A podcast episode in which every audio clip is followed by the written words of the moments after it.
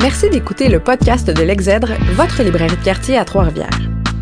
Ce nouvel épisode met en vedette Samir Shahin Hussein, auteur de Plus aucun enfant autochtone arraché, paru chez Lux Éditeur en février 2022 et disponible en librairie. La discussion a été enregistrée devant public le 17 novembre 2022 à la librairie L'Exèdre grâce au soutien de la Gazette de la Mauricie. Monsieur Shahin Hussein s'est entretenu avec Christian Bouchard, professeur retraité du Collège La Flèche. Bonne écoute!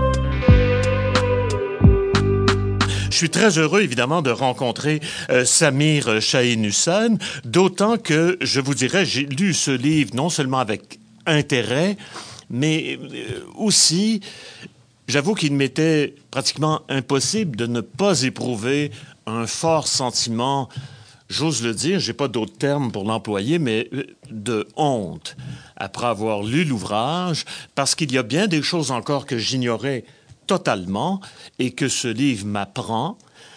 Dieu sait à quel point c'est ce qu'on pourrait appeler un angle mort dans notre réflexion en général, le sort des Autochtones, de ce qui s'est passé, l'emploi du mot génocide, pour ne donner que euh, cet exemple, le fait de parler de racisme systémique. On sait que le gouvernement en place à Québec refuse encore d'employer euh, l'expression, mais je vous assure qu'après avoir lu ce livre, et encore plus si vous lisez les rapports de la commission euh, de, réconciliation euh, pour les, peuples autochtones, vous allez voir que tous les témoignages, non seulement concordent, mais devraient nous pousser tous et toutes à agir dans la même direction. Alors, dans un premier temps, la question que j'aimerais lui poser, il est pédiatre depuis déjà quelques années. Rappelez-moi depuis combien d'années vous pratiquez? 2009.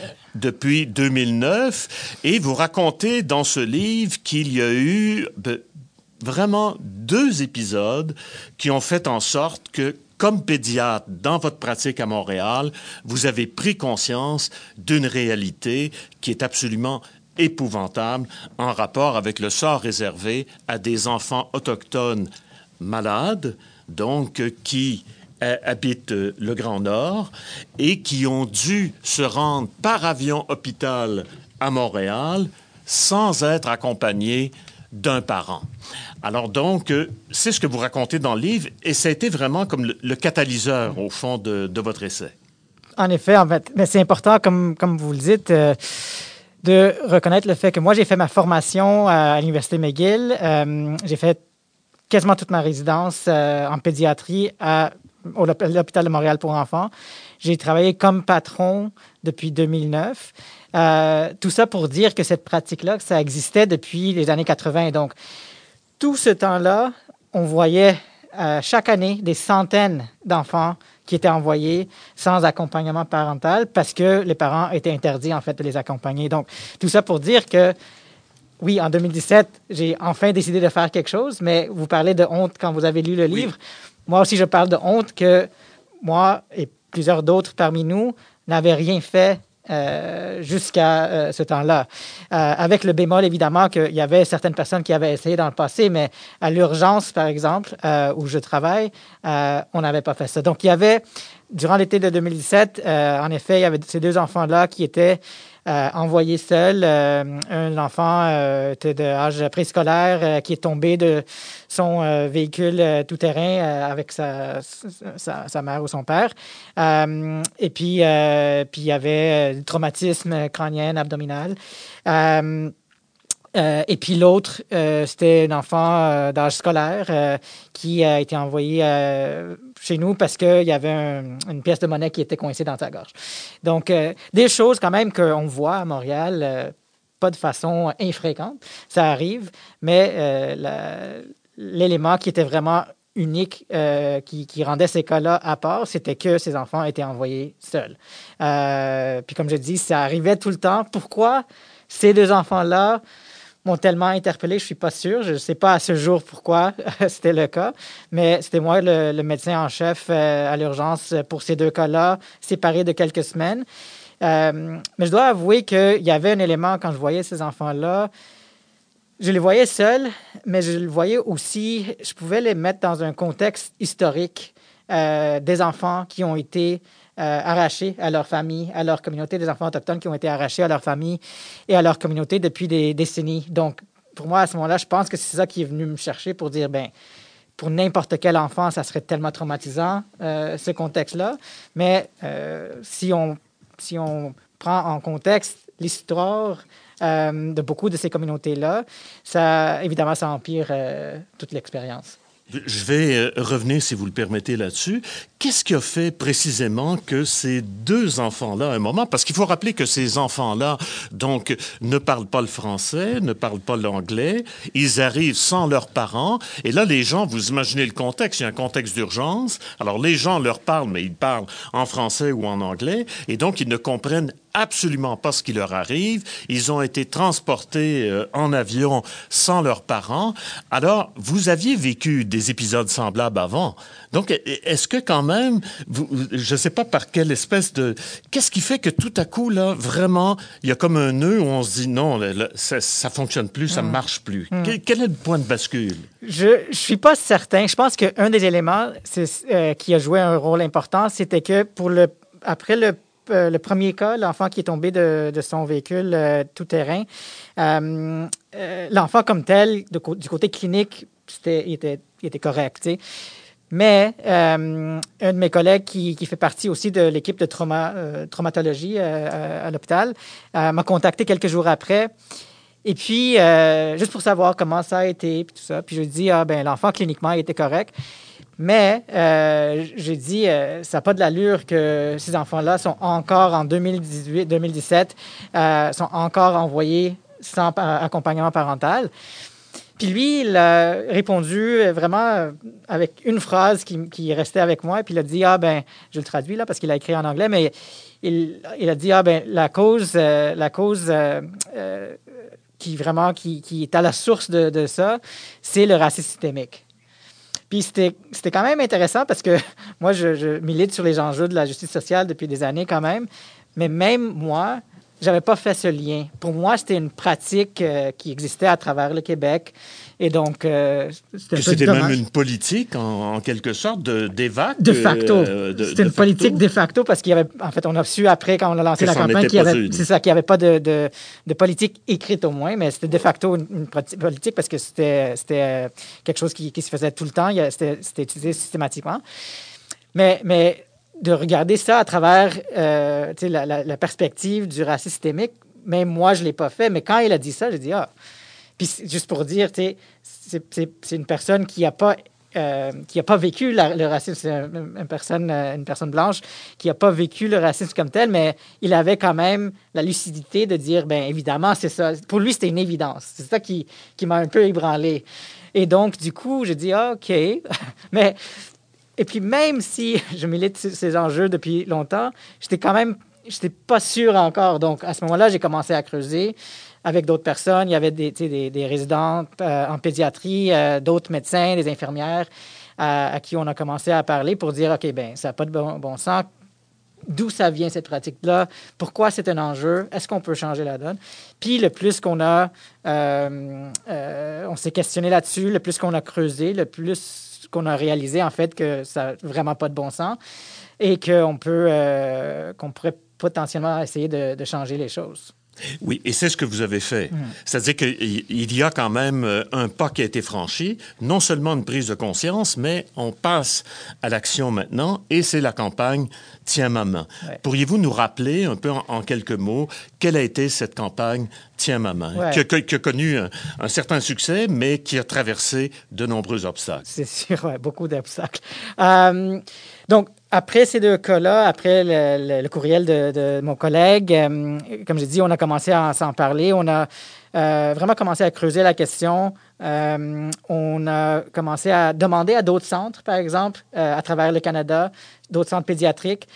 Pour vous, est-ce que vous avez ces enjeux-là? Parce que nous, on se préparait, peut-être qu'on devait élaborer une campagne nationale à travers le Canada. Mais ce qu'on a appris, en fait, en contactant les autres centres pédiatriques à travers le Canada, c'était que malheureusement, au Québec, on était vraiment, on faisait un peu bande à part. On était le seul centre pédiatrique, ou les seuls centres pédiatriques où il y avait des enfants qui étaient envoyés seuls, où les parents étaient interdits d'accompagner leurs enfants. En fait, d'ailleurs, on a appris que dans certains cas, il y avait des politiques d'évacuation aéromédicale où les enfants, les parents étaient encouragés même d'accompagner. Donc, on ne parle pas de même de tolérer, mais on parle de ils étaient encouragés. Certainement, ce n'est pas le cas ici.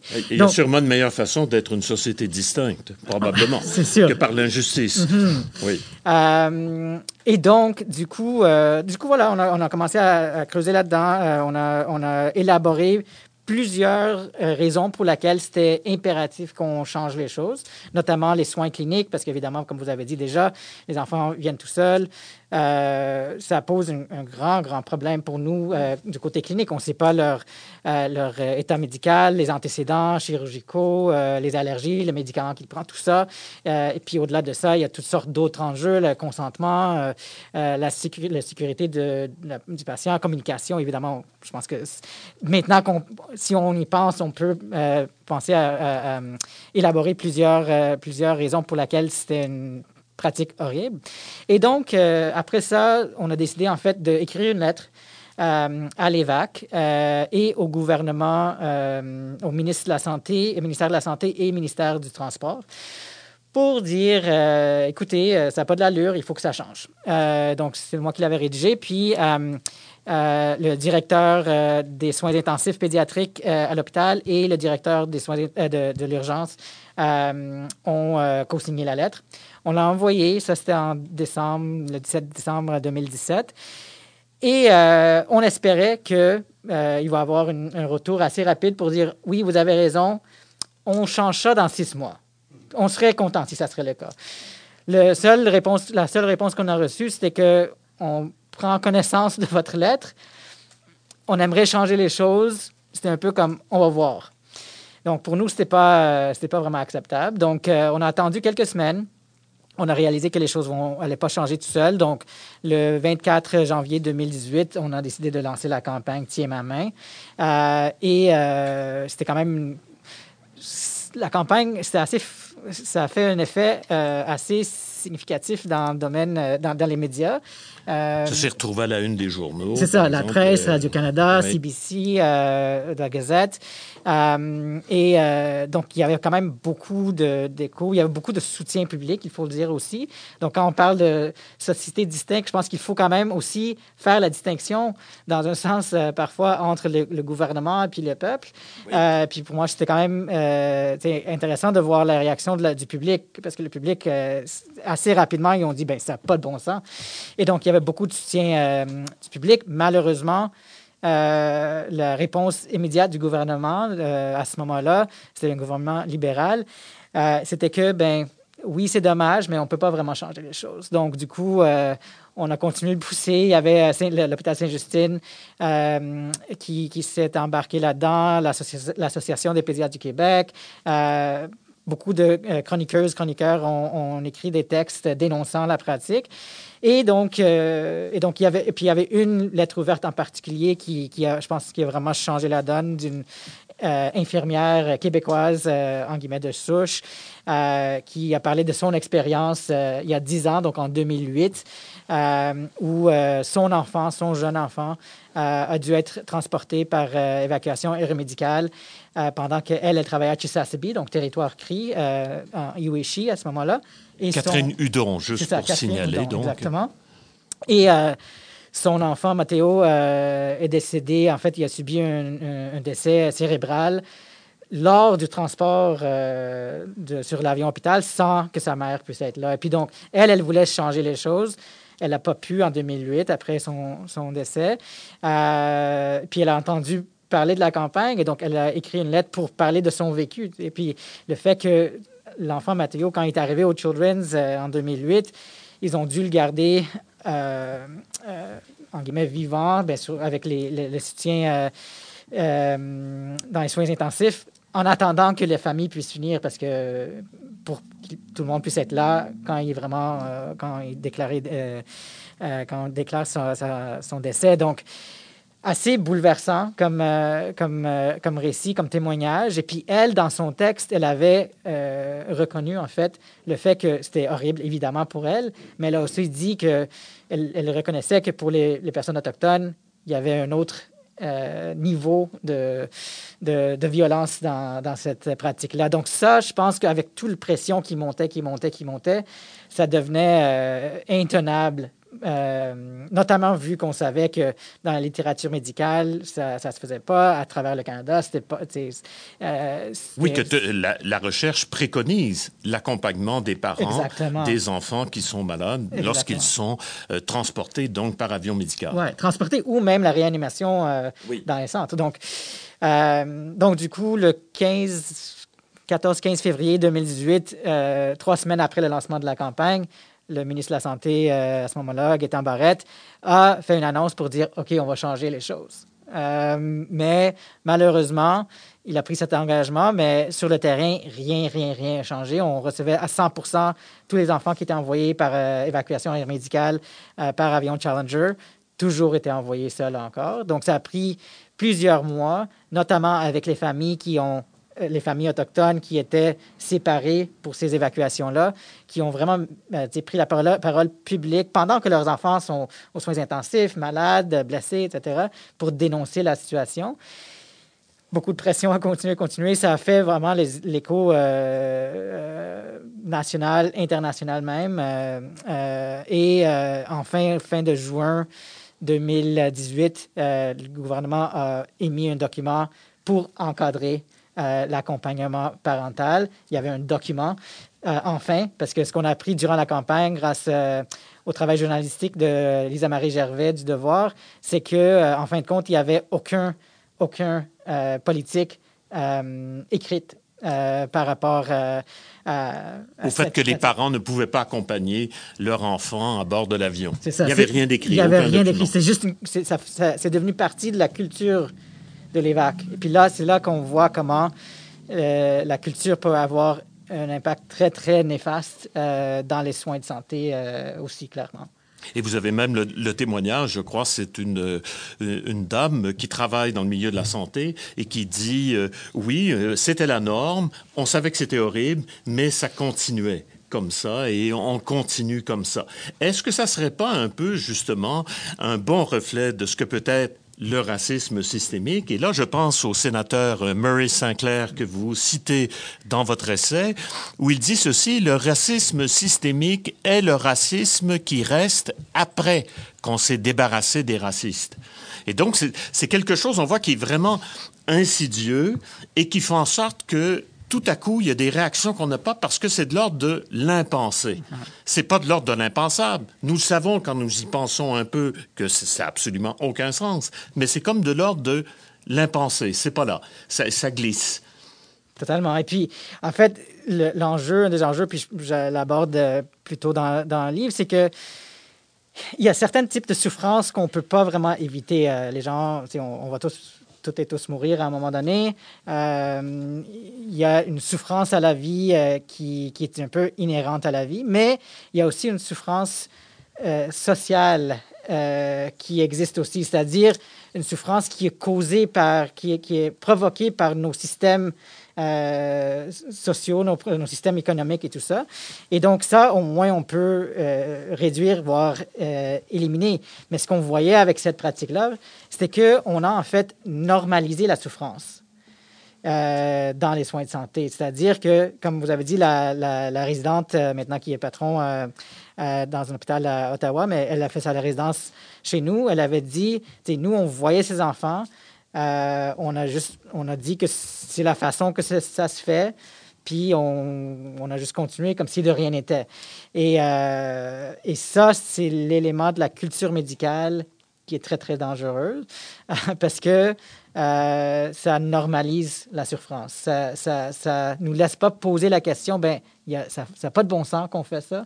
Euh, il faut que les choses, euh, les, choses changent. Et donc, donc, cet élément de complicité un peu avec, avec un système qui est censé d'être bienveillant, qui est censé être un système de santé, euh, mais qu'on voit en fait euh, souvent qui cause des torts, qui cause même, euh, on parle de violence médicale. Donc, ça, c'est quelque chose, je pense, qui est vraiment important, de, évidemment, de confronter, de, mais aussi de reconnaître que comme personnel de la santé, souvent on se dit qu'on est, on est gentil ou au minimum qu'on est neutre.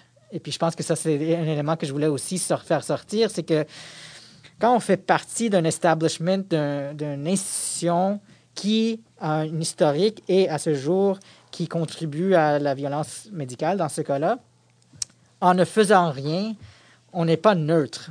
On fait partie de cette violence-là. Donc, il faut activement euh, aller à l'encontre euh, de, de cette violence-là pour qu'on puisse vraiment dire qu'on n'est pas d'accord. J'aimerais lire un extrait, si vous le permettez, euh, de votre euh, essai. On, parlait du racisme systémique et du fait à quel point ça peut être difficile de reconnaître en soi du racisme. Vous écrivez pendant mon témoignage d'octobre, c'était la page 149 de votre essai, pendant mon témoignage d'octobre 2018 devant la commission Vient, donc une commission qui était chargée de regarder, voir qu'est-ce qui se passe avec euh, les relations que nous avons avec les, les Autochtones, j'ai expliqué que si on me demandait si je suis plutôt un peu pas très ou pas du tout raciste, on reconnaît les questions d'un sondage, je répondrais plutôt ou un peu raciste. Ce n'est pas parce que je veux être raciste. Après tout, la question posée n'était pas à quel point souhaitez-vous être raciste, mais parce que je reconnais que dans une société inégalitaire et injuste, les modes de socialisation engendrent des préjugés et des stéréotypes. Et c'est ça qui est le plus frappant parce qu'on voit chez ceux qu'on appelle, ceux et celles qu'on appelle les, Québécois, les Québécoises de souche, on sait que pendant très longtemps, les quartiers ouvriers, il y avait une misère folle qui s'y trouvait. C'était des conditions euh, abominables. Et donc, pendant longtemps, on a souffert de ces conditions-là, et il a fallu se battre pour que l'on reconnaisse ces conditions matérielles qui étaient épouvantables. Et bizarrement, dans ces quartiers-là, il y avait des maladies qu'on ne trouverait pas dans d'autres quartiers. Il y avait plus de maladies infantiles, le taux de mortalité infantile était plus élevé, etc. Et là, tout à coup, on arrive avec la même situation que les Autochtones, et ça n'existe plus. Ce n'est plus là. Comment pouvions-nous à ce point être sensible à une réalité que nous avons combattue et être aujourd'hui, à tout le moins pour plusieurs peut-être, insensible à cette même réalité quand il s'agit des autres. Et c'est la raison pour laquelle, dans votre essai, vous rappelez que des colonisateurs peuvent devenir colonisés et les colonisés peuvent redevenir des euh, colonisateurs. Et c'est bien ce qui rend la situation difficile et vous parlez d'une approche biopsychosociale et non pas seulement une approche biomédicale. Pourriez-vous nous en dire un peu plus là-dessus, où on tient compte des injustices finalement? Oui, bien en fait, ben, je vais prendre pas de recul en fait, parce qu'une des choses avec le, le, la citation de Maurice Sinclair qui est vraiment importante afin de comprendre le, racisme systémique, euh, c'est-à-dire que le, le, racisme systémique, c'est le, on peut éliminer tous les racistes, puis le racisme systémique va, encore exister. Euh, le bémol que j'apporte souvent, c'est que oui, c'est vrai, mais il y a toujours eu des personnes au pouvoir qui ont façonné le, racisme systémique. Donc, c'est-à-dire que c'est pas venu de nulle part non plus. Euh, c'est pas pour dire que nous, on est directement responsable pour ces politiques, ces lois, des choses comme ça, mais quelqu'un, à un moment donné, les avait façonnés. Puis, c'est toujours le cas euh, où, quand les personnes euh, au pouvoir choisissent de nier le racisme systémique, c'est-à-dire choisissent de rien faire, ça perpétue en fait les inégalités, les injustices qui en découlent. Donc ça, c'est important de, de, reconnaître parce qu'il y a quand même des personnes au pouvoir qui ont du pouvoir, qui peuvent changer la donne. Euh, donc ça, c'est important à garder en tête. Donc toute la, question de biopsychosocial, c'est vraiment, euh, je, je l'apporte pour la différencier euh, entre le modèle biomédical, mais même le, le, le modèle biopsychosocial, je le critique un petit peu dans le sens que Euh, parce que ce que ça veut dire, c'est que le bio, évidemment, c'est biologique, euh, donc l'élément plus euh, cellules, euh, hormones, des choses comme ça dans le, dans le corps. psycho, c'est évidemment l'élément plus psychologique, émotionnel dans, dans, la vie des gens qui ont un impact sur la, la santé, qui était quand même quand cette cette notion-là a été développée, c'était quand même un peu une mini-révolution pour reconnaître que les conditions, par exemple, de vie des gens euh, peuvent avoir un effet sur notre état, de, euh, notre état mental. Et donc, du coup, ça peut jouer sur la santé, évidemment. Euh, et puis social, biopsychosocial, c'est le fait qu'il y a un contexte social où tout ça euh, existe. Mais même le modèle biopsychosocial, la critique que j'essaie de faire dans le livre, c'est encore très individualisé. Donc, c'est-à-dire que si, euh, si quelqu'un se déprime euh, ou euh, a des enjeux de santé, c'est vraiment leur faute. C'est-à-dire, la personne a eu un cancer des poumons, ben ils ont fumé, c'est leur faute. La personne, déprime, c'est parce que la, elle ne fait pas assez de sport ou whatever. Donc, mais ça, je, je, je, tiens à te critiquer parce que ça ne prend pas en compte le fait qu'il y a des, des systèmes beaucoup plus euh, large qui existe, système économique, système social, système politique, qui façonne en fait ce qu'on appelle les déterminants sociaux de la santé. Et donc, ces systèmes-là, en amont, ont les effets les plus, euh, importants, en fait, euh, et, et les plus potentiellement néfastes aussi. donc, c'est ce euh, reformulation ou recadrage, disons, euh, qui est important euh, à faire dans, dans, dans, le système médical. Parce que moi, quand j'étais formé, on avait, on avait mis beaucoup, beaucoup d'emphase sur le modèle biopsychosocial mais ce qui individualisait les, les problèmes. Moi, quand j'étais en formation, on ne parlait pas vraiment des déterminants sociaux de la santé et même moins des déterminants structurels de la santé, c'est-à-dire les, vraiment les, les, grands, grands systèmes qui existent dans, dans nos sociétés. Et donc, euh, donc ça, il faut absolument que ça change parce que euh, euh, il faut qu'on comprenne en santé que on ne peut pas regarder la santé d'une personne à part ou comme si c'était euh, pas lié à la santé de la communauté, euh, de la santé de l'autrui, de, de, nos voisins. De nos... Et donc, euh, donc, cet élément, je pense, c'est très, très important, puis ça, ça manque encore dans la formation. On va donner un exemple, si vous le permettez, c'est les cas de tuberculose, mm. qui sont plus nombreux, donc, dans le Grand Nord. Pourquoi? Oui, ça c'est. Donc là aussi, il y a tout un élément historique là-dedans. Euh, et puis il y a plusieurs, euh, il y a plusieurs raisons. Euh, donc on sait par exemple, en fait, je vais, je, vais, je vais, faire un peu une, aparté quand on parle de, de la tuberculose. je vais donner l'exemple des, des, pensionnats autochtones, parce qu'on sait dans les années 1900 jusqu'en 1940-50 euh, il y avait quand même beaucoup euh, d'enfants autochtones qui étaient dans les pensionnats qui euh, décédaient dû à la tuberculose. et souvent, dans, dans, le cas de ces enfants-là, ça aurait pu être prévu prévenu euh, s'il y avait des médecins, parce qu'il y avait des médecins qui, en fait, euh, faisaient des examens physiques euh, de ces enfants-là pour rentrer au pensionnat. Puis ce qui est arrivé, c'est que s'il y avait un enfant, par exemple, qui avait des symptômes de tuberculose, le médecin aurait pu dire Ah, ben toi, tu rentres pas. Euh, mais c'est pas arrivé. Donc, ce qui est arrivé, en fait, c'est que ces enfants-là sont rentrés dans les pensionnats avec la tuberculose. La tuberculose est devenue épidémique dans ces pensionnats-là. Éventuellement, c'est devenu endémique dans ces pensionnats-là. Et euh, c'est revenu souvent dans les communautés. Et puis, donc, ça causer des ravages. Ce qui est important à savoir, c'est que la tuberculose n'existait pas avant que, dans le Nunavik, par exemple, avant qu'il y avait des, des, colons, des colonisateurs qui sont montés dans le nord. Donc, c'est quand même important de savoir euh, ça. Puis il y a quand même des souches qui existent encore, qui, qu'on peut comme tracer euh, de, ce contact-là. Et donc, pour répondre à, votre question, maintenant, on voit que, dû à plusieurs éléments, euh, le fait qu'il y a une crise de logement, euh, il y a un problème de, il n'y a pas d'eau potable dans beaucoup de ces communautés.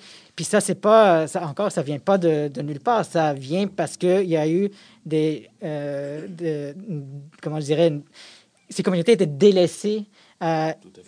Et même plus que ça, à travers plusieurs générations de, politiciens qui ont décidé qu'on ne va rien faire. Et donc, ça, cette réalité, ça existe encore. Et donc, du coup, les séquelles euh, qu'on avait vues il y a 50, 100 ans euh, persistent encore euh, à ce jour. Donc, oui, on sait que pour les Inuits, la tuberculose demeure un enjeu grave à ce jour. Parlez-nous également, parce que vous l'évoquez dans votre livre, et j'avoue que ça, c'est, ça fait partie des informations qui, qui nous soulèvent le cœur, littéralement, que des enfants dans des pensionnats même ont servi littéralement de, de cobayes mm-hmm. pour diverses euh, expérimentations. Pourriez-vous nous en parler davantage? Oui, donc ça, c'est un peu dans le contexte. Euh, dans la troisième partie du livre, je parle vraiment des, des, exemples euh, à large échelle, euh, des exemples institutionnels, systémiques, pour en fait donner un exemple de, de, de, de génocide. Et donc, un des exemples que j'utilise, c'est en effet, je me base beaucoup sur le travail de Ian Mosby, qui est un, un historien qui, en 2013, a sorti un article qui parlait en fait de euh, de ces expériences qui ont été faites sur les enfants dans les pensionnats où on exploitait en fait le fait que ces enfants-là étaient mal nourris, euh, avaient faim, donc c'est-à-dire, euh, même pas qu'ils étaient mal nourris, c'était que ces enfants n'avaient pas la, bouffe euh, comme il faut. Puis ça aussi, c'était planifié, on n'avait pas consacré assez de budget, tout ça. Et il y avait des chercheurs, euh, des médecins, des dentistes, des nutritionnistes euh, qui ont dit, ah ben, euh, on va utiliser ces enfants-là pour voir si on les donne des suppléments nutritionnels, si on change leur diète, est-ce que ça va aller mieux? Ben, évidemment que ça va aller mieux. Tout le monde savait ça à ce, stade-là, c'était dans les années 40.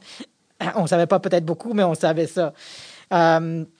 Mais vu que c'était des enfants euh, où on pouvait faire quasiment n'importe quoi, euh, c'est ça qu'ils ont, euh, qu'ils ont fait. Et puis, ce qui est particulièrement choquant, c'est que les informations, les, données, disons, la connaiss les connaissances qui, ont, qui sont sorties de ces études-là ont, ont, alimenté en fait le développement du guide d'alimentation canadienne, le Canada Food Guide, quelques années plus tard. Donc, c'est quand même frappant comme exemple, euh, parce que ce qu'on voit, c'est qu'on voit que l'establishment médical utilise les enfants autochtones euh, comme cobayes pour comprendre comment l'alimentation, la nutrition euh, impactent les enfants.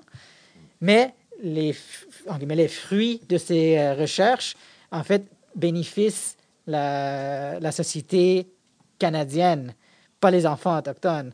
Euh, donc, euh, donc ça, c'est vraiment quand même euh, assez grave. Et puis ça, c'était un article que Ian Mosby a sorti. je pense qu'avec le fait qu'il va y avoir d'autres documents qui vont être déclassifiés dans les pensionnats, je suis, je suis certain qu'il va y avoir des choses peut-être même pires qui vont sortir dans les années à venir.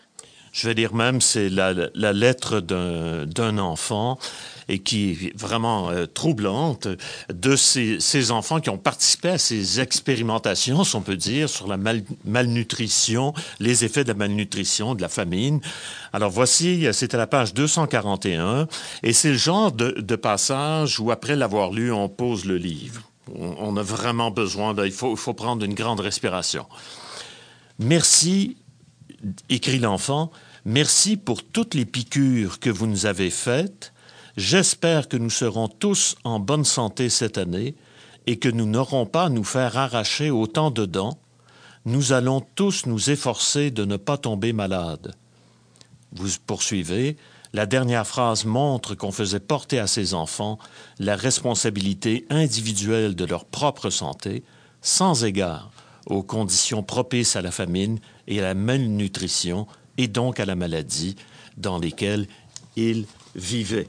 Alors, vous êtes médecin quand même. Alors, d'après vous, là, il faut essayer de comprendre, mais, comment des médecins ont pu se prêter à un exercice pareil? Mm Bien, je pense que la, réponse, malheureusement, qui est simple, c'est que euh, ces gens-là ne considéraient pas ces enfants comme des êtres humains.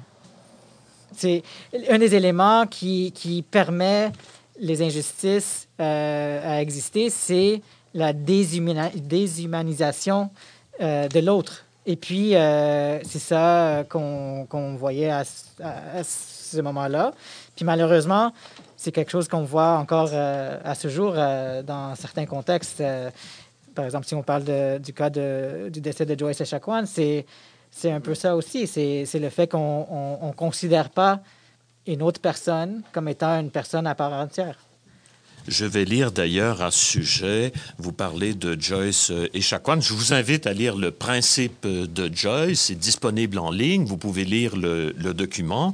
Et Maya Cousino-Mollen a remporté donc pour son recueil Enfants du lichen le prix de euh, la gouverneure euh, générale et je vous lis donc euh, un de ces poèmes. merci Audrey qui m'a signalé donc ce, ce, poème.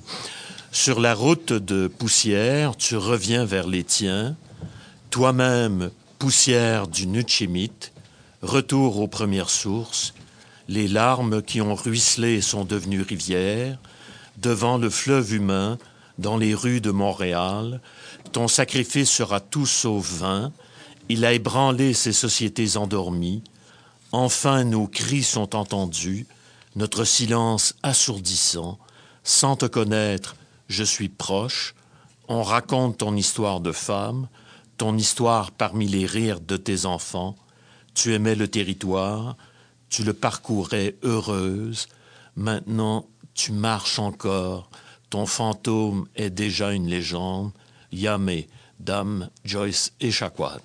Donc, dans le recueil Enfant du lichen de Maya euh, Cousino euh. Et donc, est-ce que pour vous, d'ailleurs, euh, parce qu'il faut le voir, c'est un peu, et je suis pas le seul, de nombreux Québécois et Québécoises, quand on a vu à la télé cette image déchirante de Joyce Echaquan qui, qui est en train de mourir, littéralement se faire insulter, ça a été un électrochoc. Là, c'est comme si, enfin, euh, il y a des yeux qui se dessillaient, alors qu'ils auraient dû se dessiller depuis euh, bien longtemps.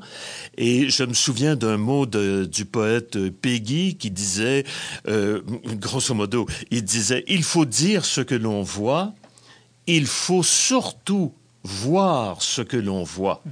Et c'est comme si on se refusait de voir ce que nous avions de toute façon sous les yeux, pour la simple raison que vraiment, et là encore une fois, on revient à ce racisme systémique qui faisait euh, totalement écran. Il y a un autre point aussi que je veux souligner dans votre essai, vous en avez parlé tantôt, c'est les effets de la déshumanisation.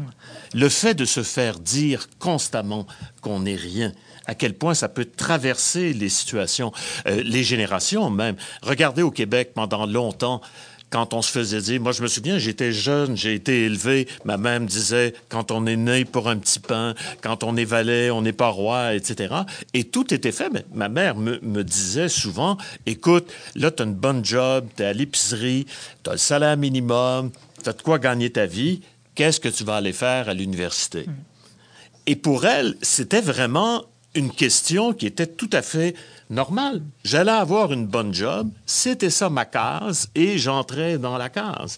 Alors, il me semble que nous aurions toutes les raisons pour comprendre davantage ce qui se passe avec euh, les, Autochtones. Vous citez à un moment donné euh, Stephen Jay Gould, mm-hmm. Gould, qui dit à un moment donné, c'est pas le cerveau d'Einstein qui m'intéresse, c'est les conditions dans lesquelles les gens vont grandir, vont évoluer et qui vont faire en sorte que tout à coup, on a Einstein et on n'aura jamais Einstein d'un autre côté, simplement parce qu'on ne fournira jamais les, conditions. Mm-hmm.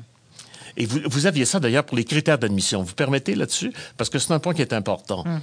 J'ai demandé à, à, plusieurs de mes anciens étudiants et anciennes étudiantes qui sont dans les facultés de médecine de faire une petite enquête euh, auprès de leurs collègues pour voir quels sont ceux et celles qui proviennent des milieux défavorisés.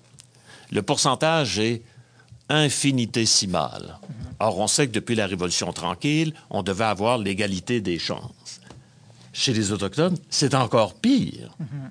Alors, est-ce que c'est parce que les Autochtones sont incapables de faire des études de médecine? Est-ce que c'est parce que les gens des quartiers ouvriers ici sont incapables de faire des études de médecine? Ou ce sont les conditions, et vous, vous insistez sur ces conditions sociales qui font en sorte que le système s'entretient? Mm-hmm. Puis je pense ce que une compréhension des déterminants sociaux de la santé, une compréhension des déterminants structurels de la santé, ça, ce que ça nous démontre, c'est en fait, il y a comme un peu deux camps. Soit qu'on pense que les gens, euh, comme vous avez dit, ne sont pas capables, euh, euh, il y a une, défectuosité inhérente à, l'intérieur des personnes.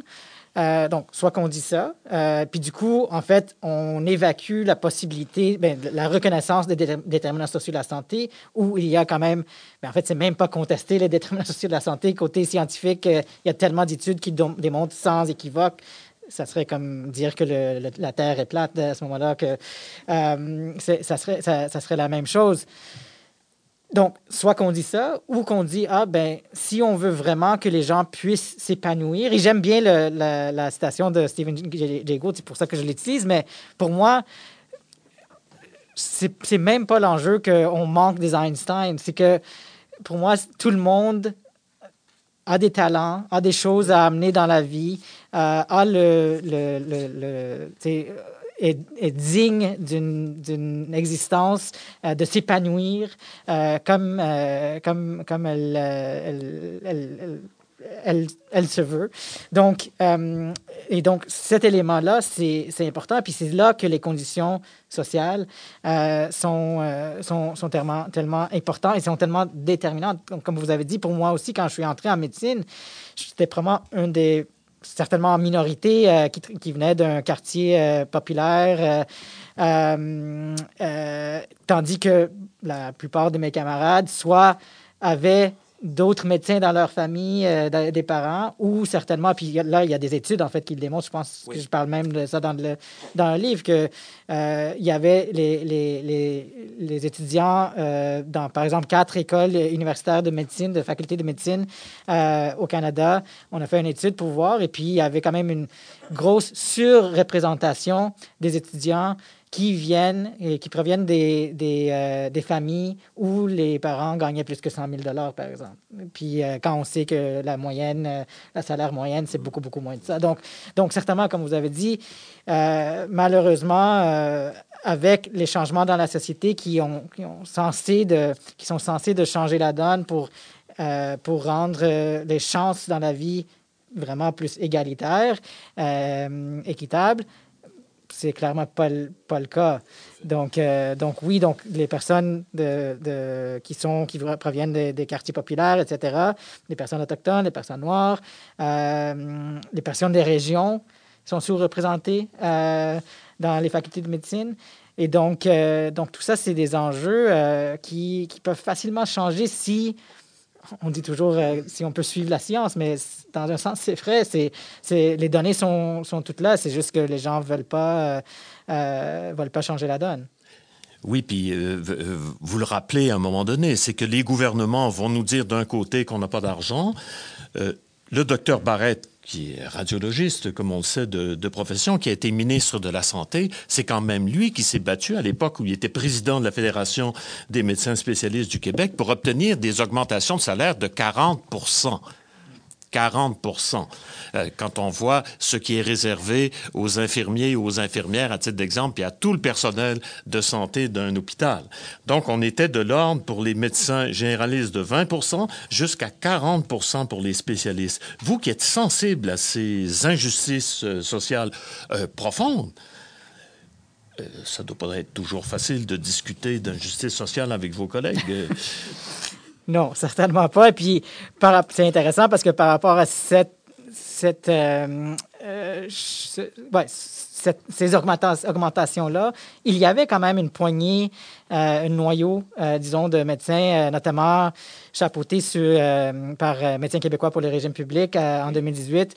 puis moi, je faisais partie du CA à ce moment-là, en toute, toute transparence, où on, on s'est dit, on va s'opposer, en fait, contre ces augmentations, principalement parce que nos collègues infirmières, nos collègues préposés, leurs conditions étaient horribles. Et donc, nous, on a dit, ben on ne veut pas de ces augmentations tant que les conditions de travail pour nos collègues ne sont pas dignes. Euh, donc, euh, donc, ça, il y a un élément là. Puis l'autre élément dont je parle dans le livre, c'est que pour ramener euh, dans le contexte de la campagne, c'est que en 2018, il y a eu ces augmentations des, salaires de médecins. Mais, euh, puis nous, on, par rapport à la campagne, on, voulait que les choses changent pour que les enfants puissent être accompagnés. Puis, une des excuses, une des justifications qui était donnée par le ministre de la Santé à ce moment-là, c'est que euh, on n'a pas assez d'argent euh, de changer l'avion ou quoi que ce soit.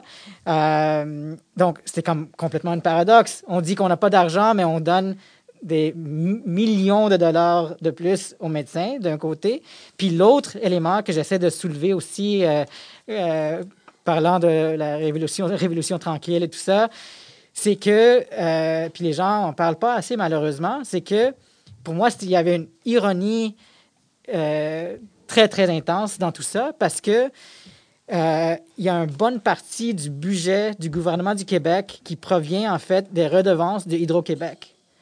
Euh, et puis, 80 du territoire. Euh, en fait, où Hydro-Québec est installé, c'est vous le dites dans le livre, c'est 80 qui se retrouvent sur des territoires euh, autochtones. Mhm. Et donc, l'énergie générée sur ces territoires-là, exactement, contribue en fait au budget du gouvernement du Québec. Donc, d'un côté, ça, c'est la réalité. Puis ça, c'était à travers des barrages qu'on a fait dans les années 70 où il y avait des contestations, notamment par les Cris et les Inuits, donc c'est-à-dire les mêmes euh, populations qui, payaient les frais de cette pratique de non-accompagnement, ces mêmes populations ont été, euh, ont, dû, en fait, euh, euh, encaisser les conséquences du, en guillemets, du développement avec les barrages. Donc, quand j'en parle dans le livre, on, parle de, de, de territoires de dizaines, voire centaines de kilomètres qui ont été dévastés pour pouvoir créer ces barrages-là. des territoires traditionnels pour plusieurs de ces communautés ces nations-là. Et donc, pour moi, l'ironie, c'est comment est-ce que le ministre de la Santé peut dire qu'on n'a pas d'argent quand on reçoit des centaines de millions de dollars euh, euh, au fil des années euh, à travers l'exploitation de ces territoires-là, puis on ne peut pas se payer 20 millions de dollars pour changer un avion. c'est quand même il faut le faire. Donc, donc, donc c'est de l'indécence en lettres majuscules. C'est ça. C'est ça. Puis l'autre élément aussi que j'en parle aussi, c'est qu'en même temps, il y a quelques années auparavant, en 2015-2016, le gouvernement, le même gouvernement libéral du Québec avait euh, donné de l'argent à Bombardier euh, pour euh, sauver Bombardier, en fait, des subventions pour éviter la faillite. Et puis, c'est Bombardier qui fait les Challenger. Donc, au pire, on aurait pu simplement dire, OK, si vu qu'on vous a donné des subventions, au moins que vous nous donner un avion pour, euh, pour, euh, pour euh, pouvoir assurer que les enfants puissent être accompagnés. Donc, c'est juste le, niveau d'hypocrisie, de déni, mais même plus que ça, je pense que c'est vraiment une... c'est c'est vraiment une violence qui, qui, émane même du niveau des, des gouvernements qui, qui, est vraiment grave et qui, qui persiste malheureusement à ce jour. Ce midi, vous donniez une conférence à l'Université du Québec à Trois-Rivières et cette conférence avait lieu grâce au concours de euh, Naïma Amrouni, euh, qui est ici présente, qui est professeure de philosophie à l'UQTR et qui est aussi la responsable de la chaire de recherche du Canada en éthique féministe. Donc, vous donniez cette conférence, j'y étais, et lors de la période de questions, il y a une dame, une autochtone, qui a fait une intervention. Elle est doctorante en sciences de l'éducation. Cette dame m'a profondément ému. Parce qu'elle disait, grosso modo, nous allons tranquillement faire les changements, etc. Et j'avoue, j'ai fait une intervention ensuite pour dire, mais euh, nom de Dieu, ça fait tout de même des siècles des siècles euh, qu'ils se font marcher dessus. Et là, vous avez quelqu'un qui est là et qui dit, ben, nous allons euh, euh, tranquillement, etc. Et j'avoue que ça, ça montait en moi de vraiment une poussée de colère terrible où je me disais, mais c'est à nous de faire quelque chose de, de, toute urgence et de faire en sorte, évidemment, que cette réalité puisse changer. Et d'ailleurs, puisque nous y sommes, vous préconisez quand même des moyens pour changer ce colonialisme et ses effets euh, désastreux dans votre, dans votre ouvrage. Et donc, parlons de ces moyens, selon vous, qui pourraient nous permettre donc de sortir de cette espèce de, euh, d'impasse que, disons-le, nous voulons bien conserver dans l'État, en tout cas du moins pour plusieurs, puisque ça reste. Mm-hmm. Je, juste ce que vous avez dit euh, en rapportant les propos de la, femme Inou, euh, ça m'a fait penser. Je lisais récemment ce livre-là, Toward What Justice, Describing Diverse Dreams of Justice in Education. Euh, puis, on, parle, on fait une citation de Christy Belcourt, qui est métis, artiste, autrice, mère, activiste. Puis je vais lire en anglais, puis peut-être que vous pouvez le traduire ou je vais essayer de le traduire après, mais je veux juste pas. Je vais lire dans son intégralité en, français, euh, en anglais en premier. Euh, parce que ça, ça, rejoint beaucoup ce que vous avez dit. Elle, elle, elle, avait dit There has been much talk about reconciliation in the last few years. It is astounding to me that we are even willing to sit down and talk about reconciliation. How peaceful, dignified, and beautiful Indigenous people are, that we have endured all of this and yet we are still willing to share. Juste pour la traduction. Je vais vous laisser le soin euh, de le faire parce qu'il y a des bouts qui, qui m'ont échappé. Oui, principalement, elle dit euh, qu'il y a eu, je vais essayer de le faire de, façon littérale, euh, il y a eu beaucoup de, on a parlé beaucoup de réconciliation dans les dernières années, mais ça me, ça me surprend, ça me choque, ça me surprend euh, que nous, les Autochtones, sont encore prêts à s'asseoir et parler de la réconciliation. Comment on est euh, des personnes de, la, de, paix, des personnes dignes, des personnes euh, belles, euh, qu'on a vécu tout ça et qu'on est encore prêt à partager. Et donc, ça, c'est quelque chose qui, c'est sûr que pour moi, c'était sorti quand, après, c'est très évident, après le, décès de Joyce Echaquan aussi. ça, on aurait pu avoir des, euh, des, émeutes après son décès. Ça, ça, aurait été complètement justifié. Mais au lieu de ça, la, famille, la communauté, la nation Atikamek nous propose les principes de Joyce. Vous comprenez que euh, pour moi, c'est hallucinant. Ça serait complètement justifié qu'il y aurait eu des émeutes. Euh, donc, je pense que, comme vous avez dit, ça prend que nous, on ressent une, une, urgence, une urgence pour, pour agir. Donc, qu'est-ce qu'on fait? Comment est-ce qu'on fait? Je pense qu'une des choses que je voulais quand même souligner, c'est qu'avec la campagne Tiens ma main, les gens disaient souvent que ah, c'était une, campagne qui était tellement bien formulée, euh, euh, comment est-ce que vous l'avez fait, etc., euh, etc.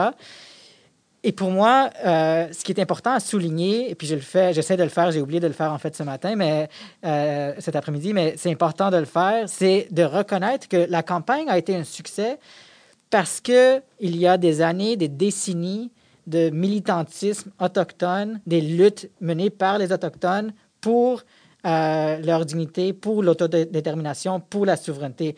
C'est ça qui a changé la donne. C'est ces luttes-là qui ont forcé le fait qu'on reconnaît ce qui est arrivé dans les pensionnats, ce qu'on reconnaît qui est arrivé aux femmes autochtones euh, disparues, assassinées. C'est leur militantisme, leur lutte euh, qu'elles ont, que, que, que ces personnes-là ont menée.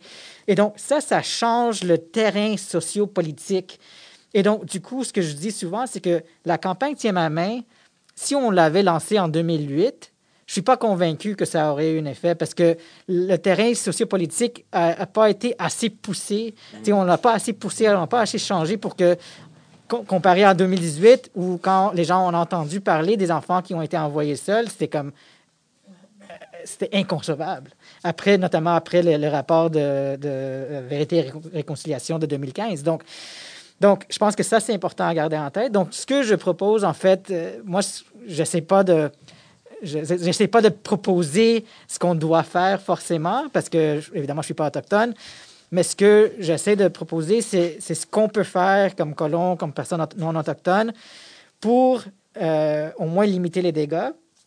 et pour donner la chance pour que les, les, luttes autochtones menées par les Autochtones puissent prendre la place. Et donc, pour moi, dans le domaine de la santé, par exemple, ce que je préconise, c'est un peu la façon dont j'essaie d'expliquer les choses, c'est regarder le passé, regarder le présent, puis regarder le futur. Donc, le passé, ce qu'il faut faire, et puis en fait, c'est le nom, le titre d'un chapitre, c'est réparation avant la réconciliation. Donc, quand on parle du passé, il y a eu tellement, puis si vous allez lire le, livre, vous allez euh, reconnaître qu'il y a eu tellement de violence qui a été infligée aux, communautés autochtones que dans le domaine de la santé que on, il doit avoir des réparations. Qu'est-ce que ça veut dire? Ben, ça va être aux communautés autochtones de, déterminer ce que ça veut dire, les réparations. Mais il faut réparer les torts qui ont été faits dans le passé. Dans le présent, euh, on doit euh, décoloniser les soins. Euh, puis ça peut arriver à plusieurs égards, à plusieurs niveaux. Mais une façon, par exemple, de façon tangible au Québec et au Canada, ça serait d'adopter le principe de Joyce, ce qui veut euh, d'emblée veut dire qu'on accepte euh, et on reconnaît le racisme systémique. Mais donc ça, c'est important dans le présent. Puis dans le présent et dans le futur, ce qu'il faut, c'est qu'on reconnaisse l'autonomie, l'autodétermination, la souveraineté des peuples autochtones pour décider, quand on parle de la santé, c'est vraiment à, ces peuples-là de décider à quel niveau euh, ils et elles voudront interagir avec le système médical, en guillemets, occidental, colonial, whatever ce qu'on Oui, protection de la jeunesse et en fait tout, là. Exactement. Ouais. Donc, dans certains cas, donc, cet élément-là, c'est vraiment à eux de décider. Euh, mais si jamais il y a des situations où euh, euh, les peuples autochtones veulent accéder aux soins de santé occidentales coloniales, on doit assurer que ce sont des soins avec sécuritaires. C'est toute l'importance de la sécurisation culturelle là-dedans. Donc, donc c'est cet élément-là dans le futur qu'on doit aborder, à mon avis. Mais encore, on ne peut pas le faire sans réparer les torts du passé. Il faut la justice. Exactement. Puis il vaut la justice. Dans, dans, durant la campagne, je disais, il y avait une journaliste très tôt dans la campagne pour dire, ah, tu sais, ben, quand est-ce que quand est-ce que vous pensez que ça devrait, les changements par rapport à cette pratique euh, devraient euh, avoir effet? Puis moi, j'avais dit, ben en fait, euh, ça aurait dû être changé hier. Puis c'est un peu la même chose. C'est pas, on peut pas vraiment attendre jusqu'à demain. Il faut il, fallait vraiment que ça soit fait hier et donc toute l'urgence dont vous parlez aussi pour, pour rendre la justice et la dignité dans les soins pour en fait toutes les personnes. Et puis, je pense que ça, c'est un autre élément qui est important à, reconnaître, c'est que quand on avait lancé la campagne, on avait vraiment centré, la, on avait mis la, on avait axé sur les communautés, les enfants, les familles, les communautés autochtones, notamment du nord du Québec, les Ious et puis les Inuits. Euh, mais euh, avec la victoire de la campagne, quand la campagne a pu mettre fin à cette euh, pratique de non-accompagnement, ce qu'on a vu, c'est que les effets, les conséquences de cette victoire, c'était que c'était non seulement les enfants autochtones du nord du Québec qui ont bénéficié, mais c'était tous les enfants à travers le Québec, y compris les enfants, en guillemets, de souche, de Gaspé, de cette île, euh, qui ont aussi bénéficié parce que ces enfants-là, après, quand ils devaient être euh, évacués par, euh, par voie aéromédicale, euh, ces enfants-là aussi, maintenant, euh, ont un parent, une proche euh, qui peut les accompagner, donc ce qui n'était pas le cas avant. Donc, euh, donc ça, je pense que c'est vraiment important de regarder et de, tenir en, compte. Et donc, du coup, c'est la même chose avec le principe de Joyce. Souvent, les gens disent Ah, ben c'est juste pour les Autochtones. Puis oui, certainement, c'est pour assurer que les, les personnes autochtones puissent accéder aux soins de santé de façon digne. Mais si on met en place le principe de Joyce comme il faut, ça va être nous, ça va être nos parents, euh, nos tantes, nos nièces, euh, nos, euh, petits-enfants qui vont bénéficier parce que ça va changer les mentalités à un point où ça va être la culture médicale en soi qui va, qui va être transformée. Puis c'est ça qu'il faut maintenant.